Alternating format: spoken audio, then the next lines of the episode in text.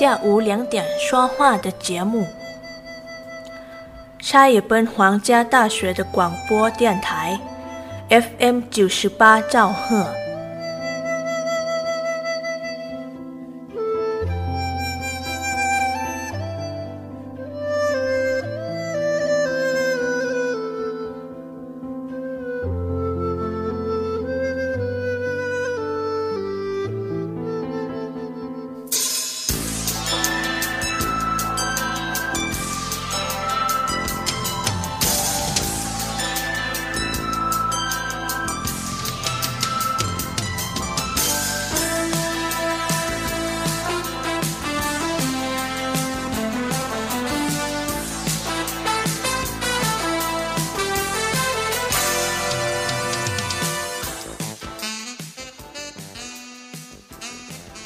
วัสดีค่ะท่านผู้ฟังคะต้อนรับเข้าสู่ช่วงเวลาของรายการคุยกันบ่าย 2 โมง ประจำบ่ายวันอังคารที่ 6 กันยายน พุทธศักราช 2565 ค่ะ ดิฉันตุกธนทรทำหน้าที่ดำเนินรายการ FM 98 MHz สถานีวิทยุ มหาวิทยาลัยราชภัฏชัยภูมิค่ะ ติดตามทางเพจ Facebook CPRU Radio 98 MHz ได้อีกช่องทางหนึ่งนะคะ นอกจากบนหน้าปัดคลื่น 98 เมกะเฮิร์แล้วเนี่ย ก็ยังมีวิทยุออนไลน์ www.cpru.radio และพอดแคสต์คุยกันบ่าย 2 โมงนะคะท่านผู้ฟังค่ะ ช่วงเวลาของเรา 14 นาฬิกาโดยประมาณถึง 15 นาฬิกาจันทร์ถึงศุกร์ที่นี่ แล้วก็พูดถึงสถานการณ์น้ำในช่วงนี้นะคะ ก็มีการเรียกว่าเตรียมการเนี่ย มาตั้งแต่ก่อนที่ฝนจะมาพายุจะมากันแบบนี้นะคะ แต่ว่าในระหว่างนี้ก็ ต้องดูแลกันอยู่ค่ะ อย่างทางเทศบาลเมืองชัยภูมิ โดยนายทีวราวิตนากรนายกเทศมนตรีเมืองชัยภูมิค่ะ ท่านก็บอกว่าในช่วงฤดูฝนเนี่ยน้ำระบายลงในท่อระบายน้ำแล้วก็ร่องระบายน้ำได้ช้านะคะเนื่องจากมีดินเลนเนี่ยอยู่ในท่อระบายน้ำแล้วก็รางระบายน้ำทำให้น้ำเนี่ยระบายได้ช้าทำให้น้ำท่วมอยู่ที่ผิวถนนเพื่อรอการระบายทำให้ประชาชนที่ใช้ทางสัญจรไปมาไม่สะดวก แล้วก็อาจเกิดอันตราย ดังนั้นเพื่อแก้ปัญหานี้ก็ท่านบอกว่าได้ลงพื้นที่ขุดลอกท่อระบายน้ำแล้วก็ร่องระบายน้ำภายในเขตเทศบาล เพื่อป้องกันไม่ให้เกิดน้ำท่วมบริเวณย่านเศรษฐกิจและศูนย์ราชการ เพื่อป้องกันไม่ให้เกิดปัญหาดินอุดตันตามท่อที่เป็นทางผ่านของน้ำเทศบาลเมืองชัยภูมิพร้อมคณะผู้บริหาร คณะทำงาน เจ้าหน้าที่ แล้วก็งานเทศกิจงานป้องกันสาธารณภัย งานกองช่างก็บูรณาการร่วมมือกันค่ะ รวมไปถึงเรือนจำจังหวัดชัยภูมินะคะได้ระดมกำลังขุดลอกท่อระบายน้ำแล้วก็ร่องระบายน้ำภายในเขตเทศบาล อย่างเมื่อวานนี้ก็ไปที่ชุมชนเมืองเก่านะคะอันนี้ก็เป็นเป็นหนทางหนึ่งที่ต้องเร่งกันนะคะเพราะว่าถ้าเกิดระบายช้านี่ก็ทำให้ติดขัดไปได้เหมือนกันในเรื่องของน้ำนะคะเมื่อมาเอ่อบนพื้นผิวทำให้ผู้ที่สัญจรไปมาลำบากนี่ก็เป็นเหตุกันได้หลาย ๆ เรื่อง ก็เอาใจช่วยนะคะแล้วก็ท่านฟังก็ติดตามสถานการณ์น้ำกันให้ดีค่ะ ส่วนเมื่อวานนี้นะคะวันแรกของการลงทะเบียนบัตรสวัสดิการแห่งรัฐที่จังหวัดชัยภูมินะคะทุกหน่วยงานก็พร้อมให้บริการ แนะนะคะว่าคนโสดลงทะเบียนทางเว็บไซต์จะสะดวกที่สุด อย่างสำนักงงานคลังจังหวัดชัยภูมิจะเปิดทุกวันไม่หยุดเสาร์อาทิตย์ด้วยนะคะทกสชัยภูมิ ก็จัดเจ้าหน้าที่รับลงทะเบียนหน้าสำนักงานเฉพาะวันแรก ส่วนวันต่อไปก็จะจัดชุด เคลื่อนที่ลงไปให้บริการทุกหมู่บ้านที่นัดหมายเอาไว้แล้ว ส่วนที่หน่วยงาน หน่วยของสำนักงานก็ยังให้บริการตามปกติ แต่ว่าจำกัดจำนวนไว้ไม่เกินวันละ 40 ราย หน่วยอื่น ๆ มีประชาชนทยอยมาลงทะเบียนอย่างต่อเนื่อง หมดเขตลงทะเบียน 19 ตุลาคมนี้นะคะ อย่างธนาคารออมสินนะครับชัยภูมิก็เช่นเดียวกันค่ะ ก็ได้มีการ จัดอบรมเจ้าหน้าที่ผู้ช่วยเจ้าหน้าที่โครงการลงทะเบียนเพื่อสวัสดิการแห่งรัฐ ปี 2565 ที่อำเภอเมืองนะคะแล้วก็อำเภอหนองบัวแดง แล้วก็มีเมื่อวันที่หนึ่งเนี่ยก็มีนางรุ่งลาวันนะคะชวนเกิดลาบคลังจังหวัดชัยภูมิ แล้วก็ท่านสำรวยแก้วตาผู้อำนวยการ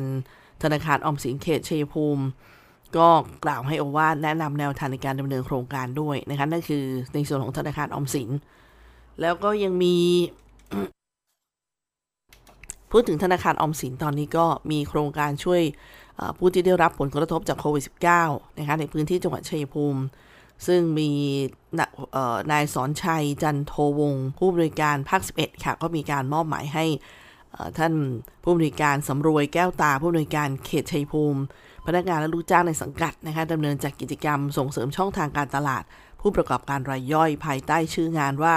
ตลาดอมสินช่วยผู้ได้รับผลกระทบโควิด -19 ปี 2565 ค่ะ ด้วยการจัดหาแผงค้า โดยใช้พื้นที่บริเวณธนาคารออมสินทั้งของภาคของเขตของสาขาสำหรับรองรับผู้ประกอบการรายย่อยที่ต้องการจำหน่ายสินค้าและบริการ เพื่อสร้างช่องทางการตลาดส่งเสริมรายได้ แล้วก็ลดรายจ่ายในครัวเรือนให้กับชุมชน ในพื้นที่อย่างต่อเนื่องและยั่งยืนนะคะ อันนี้ก็ไปหลาย ๆ พื้นที่ค่ะ อย่างล่าสุดนี้ก็ไปที่ ทพสถิตกันมานะคะ อย่างตัวเมืองชัยภูมิก็ติดตามกันได้ค่ะ ว่าจะจัดอีกครั้งเมื่อไหร่ ก็เป็นโครงการตลาดออมสินช่วยผู้ได้รับผลกระทบโควิด -19 นะคะ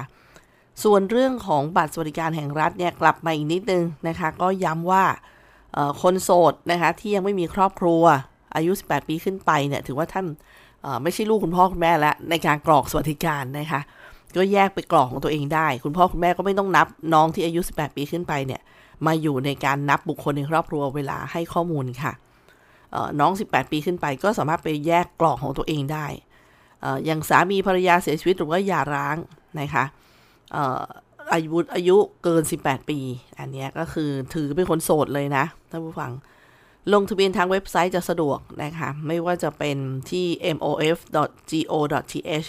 เข้าไปกดลิงก์นะคะ แล้วก็มีคุณสมบัติย้ำกันค่ะสัญชาติไทยอายุ 18 ปีขึ้นไป รายได้ไม่เกิน 1 0 0 0 0แบาทต่อคนต่อปี รายได้เฉลี่ยครอบครัวไม่เกิน 1 0 0 0 0แบาทต่อคนต่อปี มีทรัพย์สินคือเงินฝากสลากพันธบัตร ตราสารหนี้ภาครัฐไม่เกิน 1 0 0 0 0แบาทต่อคน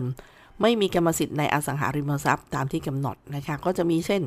ถ้าถ้าแบบคุณเป็นคนโสดก็คือ 1 ไร่ ถ้ามีครอบครัวก็ 2 ไร่ ประมาณนั้นนะคะ ถ้าเป็นที่ดินทำกินสิบไร่สำหรับคนโสดแล้วก็ 20 ไร่สำหรับครอบครัว นะคะอันนี้ก็คือนี่ยกตัวอย่างที่ว่าในส่วนของอสังหาริมทรัพย์ตามที่กำหนด แล้วก็ต้องไม่มีบัตรเครดิตค่ะ มีวงเงินกู้ที่อยู่อาศัยรวมไม่เกิน 1.5 ล้านบาท แล้วก็วงเงินกู้ยานพาหนะรวมกันไม่เกิน 1 ล้านบาท ก็ไปลงทะเบียนกันได้นะที่เว็บไซต์ welfare.mof.go.th ค่ะ ส่วนกรณีผู้ลงทะเบียนเป็นคนโสด หรือไม่มีครอบครัว สามารถลงทะเบียนผ่านเว็บไซต์ โดยไม่ต้องนำเอกสารไปยื่นที่หน่วยงานรับลงทะเบียนนะคะคำว่าคนโสดก็อย่างที่เน้นไปละค่ะว่า ก็วงเล็บที่บอกเมื่อสักครู่นี้นะคะก็คือกลุ่มคนที่นะคะยังไม่มีครอบครัว 18 ปีขึ้นไป สามีเสียชีวิตภรรยาเสียชีวิตหรือว่าหย่าร้างนับเป็นคนโสดนะคะ บุตรอาชีพอายุ 18 ปีขึ้นไป อันนี้ท่านอยู่ในกลุ่มคนโสด พอลงทะเบียนทางเว็บไซต์นี้ไม่ต้องมีเอกสารเพิ่มเติมนะคะ การกรอกข้อมูลตามแบบฟอร์มในเว็บไซต์ จะต้องใช้ข้อมูลจากแบบประจำตัวประชาชนในการกรอกข้อมูลค่ะ แล้วก็ข้อมูลอื่น ๆ ที่กำหนด เมื่อลงทะเบียนตามขั้นตอนเสร็จสมบูรณ์แล้ว ระบบจะแสดงข้อความว่า กระทรวงการคลังได้รับข้อมูลการลงทะเบียนของท่านครบถ้วนแล้วขอให้ผู้ลงทะเบียนเข้ามาตรวจสอบสถานะการลงทะเบียน ผ่านเว็บไซต์อีกครั้ง โดยกดปุ่มตรวจสอบสถานะการลงทะเบียนในวันศุกร์ของสัปดาห์ถัดไปค่ะ ก็จะเริ่มต้นตั้งแต่วันศุกร์ที่ 16 กันยายนนี้เป็นต้นไปนะคะ ส่วนกรณีผู้ที่ลงทะเบียนสะดวก ลงทะเบียนผ่านหน่วยงานรับลงทะเบียนทั้ง 7 หน่วยงาน ซึ่งผู้ลงทะเบียนจะต้องกรอกแบบฟอร์ม ลงทะเบียนให้ครบถ้วน พร้อมทั้งลงลายมือชื่อในเอกสารให้ครบถ้วน ทั้งผู้ลงทะเบียนและสมาชิก ในครอบครัวด้วยนะคะเพื่อนำไปยื่นที่หน่วยงานรับลงทะเบียน ซึ่งจะต้องแสดงบัตรประจำตัวประชาชนตัวจริงของผู้ลงทะเบียน รวมถึงสำเนาบัตรประจำตัวประชาชนของคู่สมรส และบุตรพร้อมลงลายมือชื่อในกรณีที่คู่สมรสและบุตรไม่ได้เดินทางมาแสดงตัว ที่หน่วยงานรับลงทะเบียน แต่อย่างไรก็ดีค่ะในกรณีคู่สมรสและบุตรของผู้ลงทะเบียนเดินทางมาแสดงตัวณหน่วยงาน รับลงทะเบียนพร้อมแสดงบัตรประจำตัวประชาชนก็ไม่จำเป็นต้องใช้สำเนาบัตรประจำตัวประชาชนของผู้สมรสและบุตรของผู้ลงทะเบียนนะคะ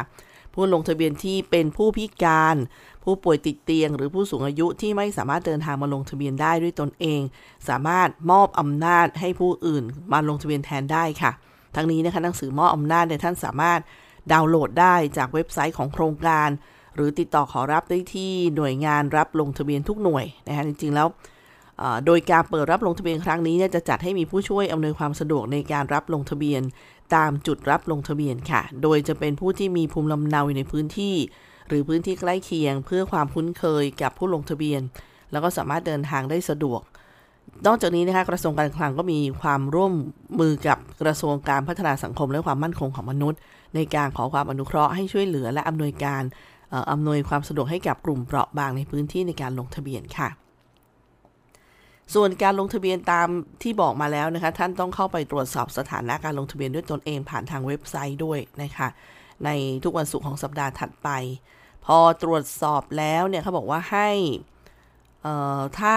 หากตรวจสอบแล้วพบว่าสถานะการลงทะเบียนสมบูรณ์ ก็ให้ผู้ลงทะเบียนเนี่ยรอผลการตรวจสอบคุณสมบัติได้ ในช่วงเดือนมกราคม 2566 โดยกระทรวงการคลังจะแจ้งวันประกาศผลให้ทราบอีกครั้งหนึ่งค่ะ หากผู้ลงทะเบียนพบว่าสถานะการลงทะเบียนไม่สมบูรณ์ เนื่องจากข้อมูลของผู้ลงทะเบียน หรือว่าข้อมูลสมาชิกในครอบครัวไม่ตรง ตามฐานข้อมูลกรมการปกครอง กรณีผู้ลงทะเบียนเป็นคนโสด หรือไม่มีครอบครัว สามารถลงทะเบียนใหม่ ผ่านทางเว็บไซต์ โดยกดปุ่มเริ่มลงทะเบียนนะคะกรณีผู้ลงทะเบียนที่มีครอบครัว สามารถติดต่อขอแก้ไขข้อมูลได้ณนะหน่วยงานรับลงทะเบียนที่ผู้ลงทะเบียนได้ยื่นแบบฟอร์ม ลงทะเบียนได้ยื่นแบบฟอร์มไว้ค่ะ ก็ย้ำนะคะว่าผู้ลงทะเบียนเนี่ยสามารถเลือกช่องทางการลงทะเบียนได้ ตามที่ผู้ลงทะเบียนสะดวกก็คืออย่างเช่น ลงทะเบียนผ่านเว็บไซต์ หรือลงทะเบียนผ่านหน่วยงานรับลงทะเบียน กรณีที่ผู้ลงทะเบียนเป็นคนโสด หรือไม่มีครอบครัวเนี่ยสามารถลงทะเบียนผ่านเว็บไซต์ โดยไม่ต้องยื่นเอกสารเพิ่มเติมนะคะ ที่หน่วยงานรับลงทะเบียน แต่กรณีผู้ลงทะเบียนมีครอบครัว หรือผู้ลงทะเบียนที่ไม่มีครอบครัวแต่ประสงค์จะลงทะเบียน ณหน่วยงานรับลงทะเบียนเนี่ยก็สามารถไปที่หน่วยงานรับลงทะเบียนพร้อมบัตรประจำตัวประชาชนตัวจริง ของผู้ลงทะเบียนเองนะคะแล้วก็สำเนาบัตรประจำตัวประชาชนของคู่สมรส และบุตรพร้อมลงลายมือชื่อ ในกรณีที่คู่สมรสและบุตรไม่ได้เดินทางมาแสดงตัวที่หน่วยงานรับลงทะเบียน กล่าวโดยสรุปก็คือผู้ลงทะเบียนที่มีสถานะโสดสามารถดำเนินการลงทะเบียนแล้วเสร็จที่เว็บไซต์ได้ โดยไม่ต้องเดินทางมาที่หน่วยงานรับลงทะเบียนค่ะสำหรับผู้ลงทะเบียนที่มีครอบครัวจำเป็นที่จะต้องไปยื่นแบบฟอร์ม การลงทะเบียนที่หน่วยงานรับลงทะเบียนนะคะทั้งนี้เนี่ยผู้ลงทะเบียนทุกคน ที่ลงทะเบียนเสร็จเรียบร้อยแล้ว สามารถตรวจสอบสถานะการลงทะเบียนด้วยตนเองผ่านทางเว็บไซต์ค่ะ welfare.mof.go.th ได้ หรือว่าจะตรวจสอบผ่านหน่วยงาน รับลงทะเบียนทุกหน่วยงานได้ทุกวันศุกร์ของสัปดาห์ถัดไปนะคะ โดยเริ่ม 16 กันยายนนี้เป็นต้นไปค่ะ พักกันสักครู่ค่ะ มหาวิทยาลัยราชพัฒชัยภูมิ ขอเชิญบัณฑิต มหาบัณฑิต และดุษฎีบัณฑิต ลงทะเบียนเพื่อเข้ารับพระราชทานปริญญาบัตรเพิ่มเติมถึงวันที่ 15 กันยายน 2565 นี้ ติดต่องานกิจการนักศึกษา โทรศัพท์ 044 815 111 ต่อ 1103 และผู้ที่ไม่ไปรับจริงที่มหาวิทยาลัยราชพัฒสกลนคร ยังสามารถเข้าร่วมถ่ายภาพที่มหาวิทยาลัยราชพัฒชัยภูมิได้ ในวันที่ 19 กันยายน 2565 นี้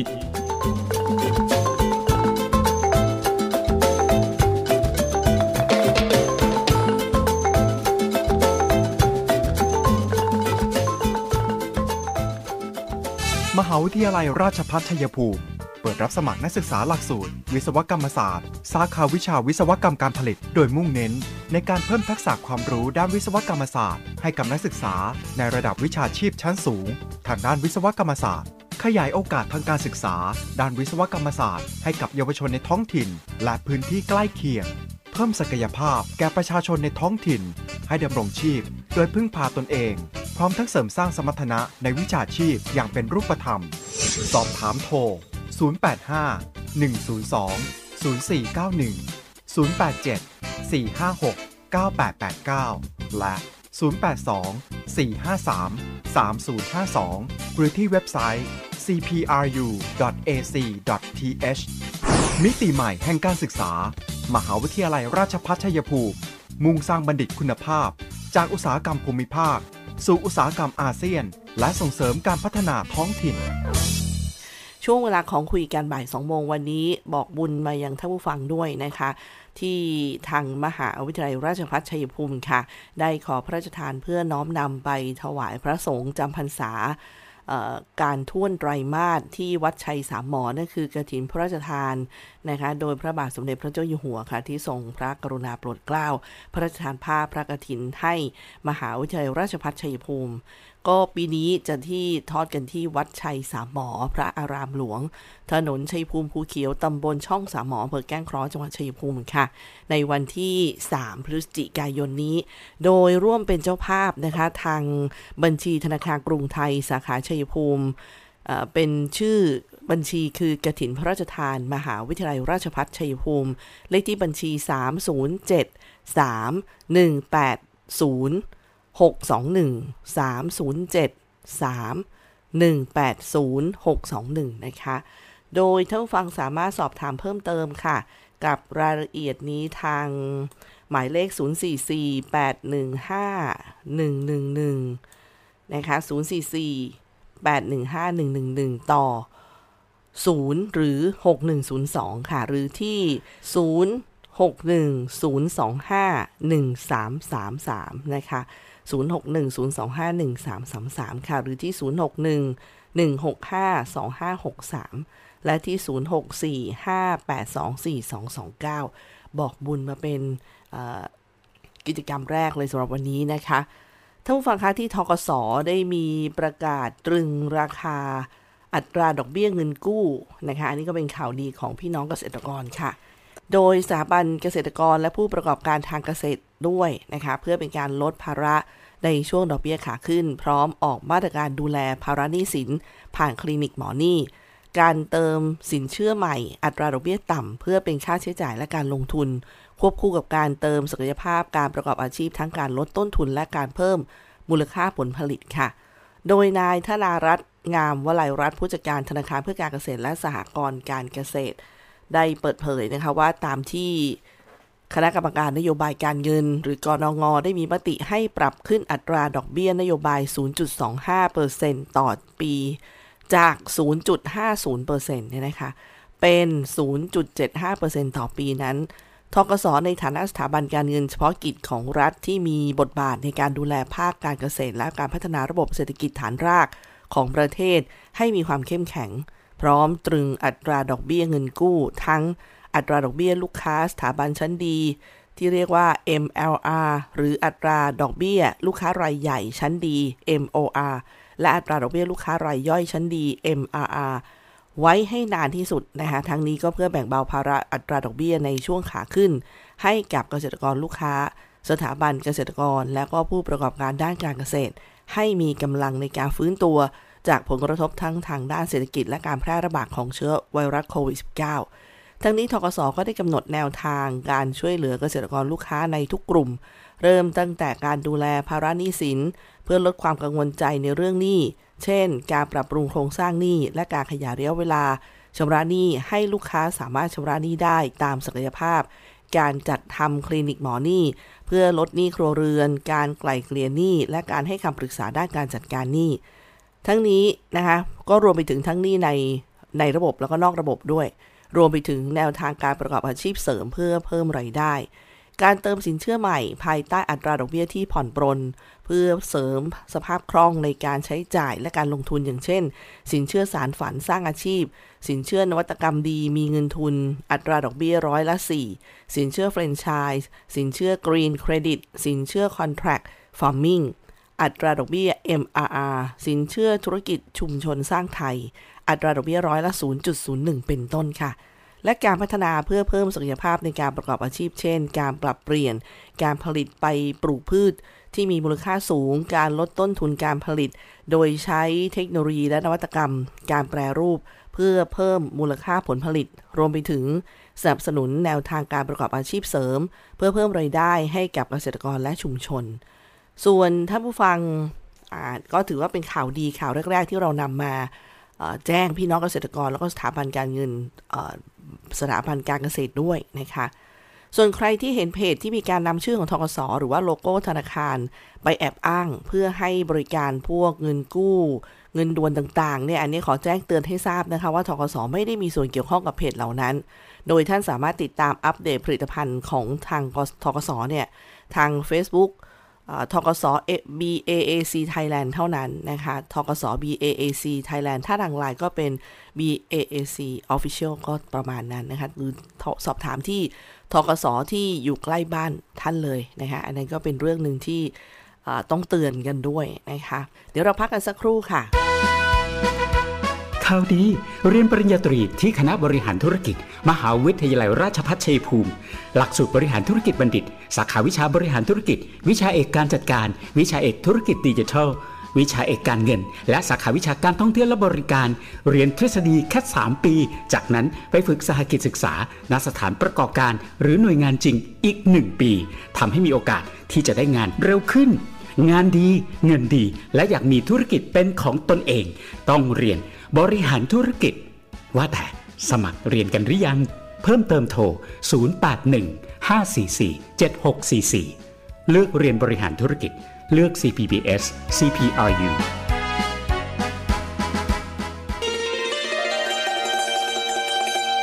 พระบาทสมเด็จพระเจ้าอยู่หัว ทรงพระกรุณาโปรดเกล้า โปรดกระหม่อม พระราชทานผ้าพระกฐิน ให้มหาวิทยาลัยราชพัฒชัยภูมิ ตามที่ขอพระราชทานเพื่อน้อมนำไปถวายพระสงฆ์จำพรรษาการท่วนไตรมาสนวัดชัยสามหมอ พระอารามหลวง ถนนชัยภูมิภูเขียวตำบลช่องสามหมออำเภอแก้งครอจังหวัดชัยภูมิ ในวันที่สามพฤศจิกายน 2565 นี้ พุทธศาสนิกชนร่วมเป็นเจ้าภาพได้ที่ ธนาคารกรุงไทย สาขาชัยภูมิ ชื่อบัญชีกถินพระราชทาน มหาวิทยาลัย ราชพัฒชัยภูมิ เลขที่บัญชี 307ขีด3ขีด180 62ขีด1 307ขีด3ขีด180 62ขีดหนึ่งสอบถามเพิ่มเติม โทรศัพท์ 064 582 4229 064 582 4229 สุขโขปุญญัสสะอุจโย การสะสมขึ้นซึ่งบุญนำความสุขมาให้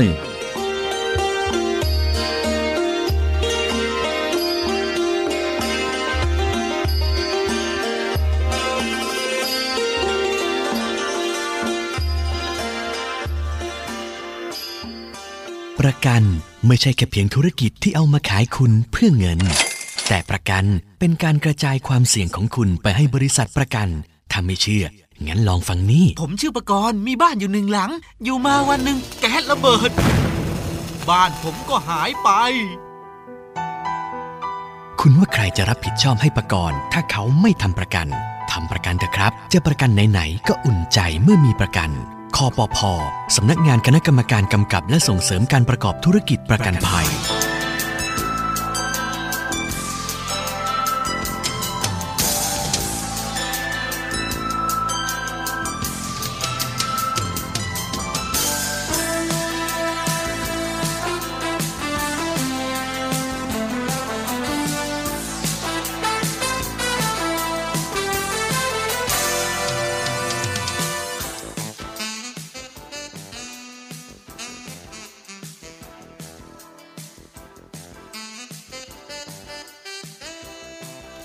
ฟังค่ะเดินทางมาถึงช่วงท้ายรายการเนี่ยนะคะก็นำเรื่องฝนฟ้ามาบอกกันนะคะที่ที่สำคัญก็คือถ้าขับรถในช่วงนี้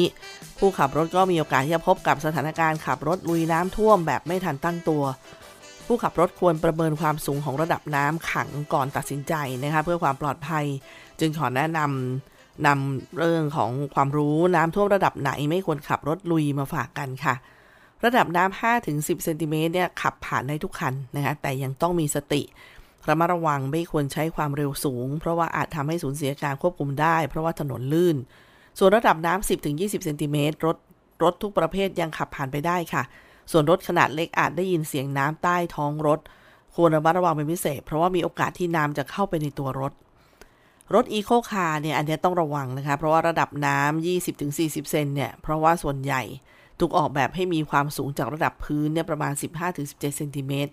สำหรับอีโคคาร์นะคะ ถ้าไปเจอน้ำระดับ 20-40 เซนเนี่ย ก็อาจทำให้เกิดปัญหาท่อไอเสียจม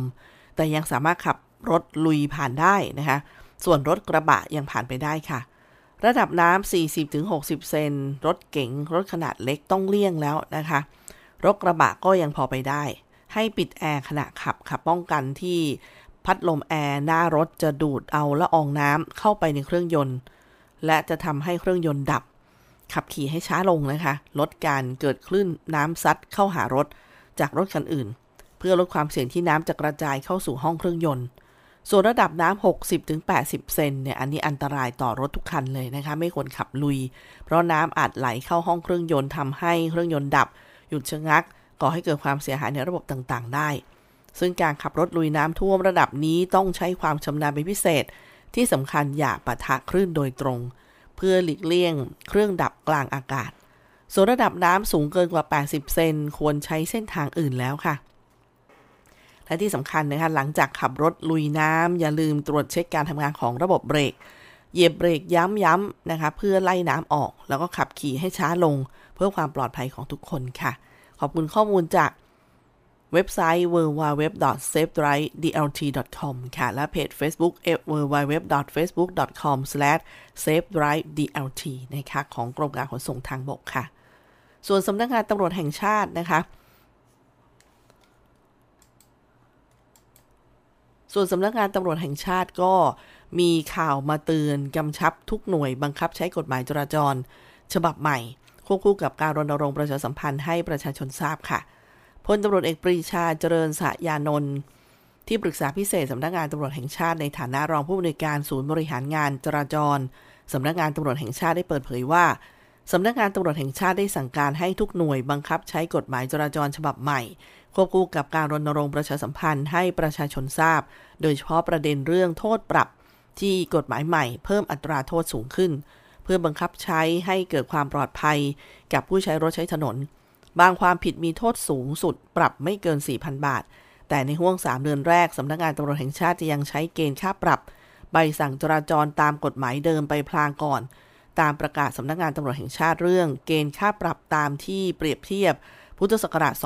2563 เพื่อให้เวลาประชาชนได้ปรับตัว และปฏิบัติตามกฎจราจรได้อย่างถูกต้อง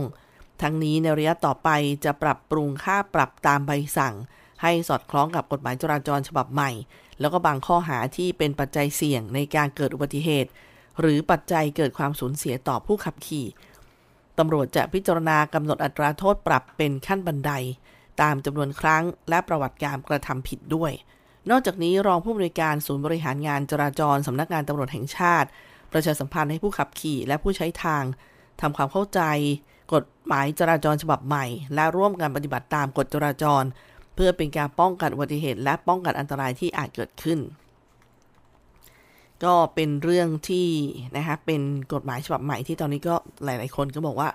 ออกมาแล้วนะคะเรื่องของการค่าเข็มขัดนิรภัยบ้าง บอกจับจริงปรับจริงอะไรประมาณนั้นนะคะก็ขอให้ศึกษานะคะเราก็จะได้ไม่ต้องเสียสตุ้งสตังจะได้เขาเรียกเป็นความปลอดภัยของตัวท่านเอง แล้วก็ผู้ร่วมทางด้วยนะคะ ช่วงเวลาของรายการคุยกันบ่าย 2 โมงวันนี้ก็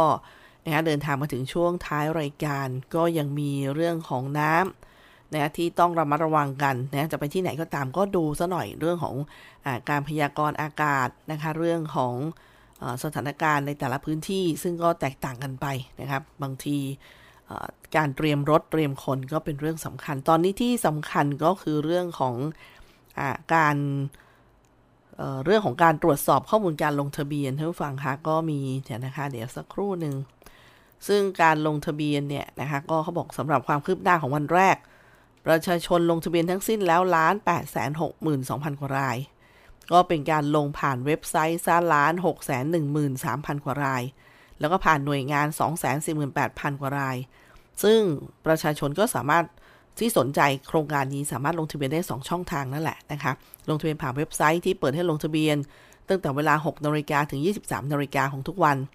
หรือจะลงทะเบียนผ่านหน่วยงานรับลงทะเบียนทั้ง 7 หน่วยงาน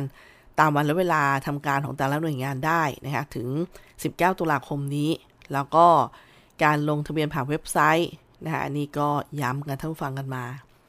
หมดเวลาของคุยการบ่าย2โมงสำหรับวันนี้นะคะดิฉันตุ๊กธนทรทำหน้าที่ดำเนินรายการ ขอบคุณที่ติดตามรับฟัง สวัสดีค่ะ